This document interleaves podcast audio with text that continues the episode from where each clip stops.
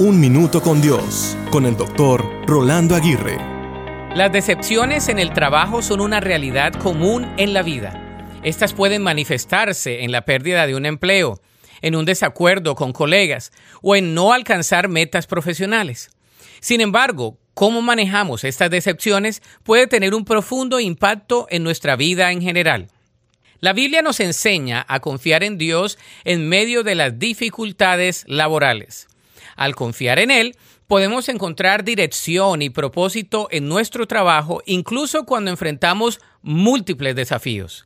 De la misma manera, es esencial mantener una actitud de gratitud.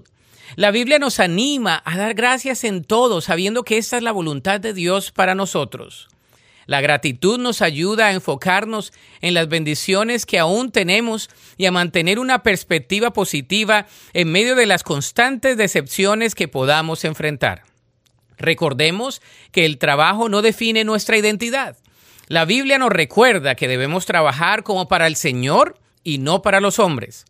Al reconocer que nuestro valor no se basa en nuestro trabajo, podemos superar las decepciones laborales con una confianza sólida en Dios.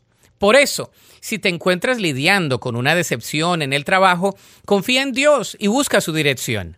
Mantén una actitud de gratitud y recuerda que tu identidad está en Cristo y no en tu empleo. Solo así encontrarás fuerza y propósito en medio de tus dificultades laborales. La Biblia dice en Proverbios 3:6, Reconócelo en todos tus caminos y Él enderezará tus veredas.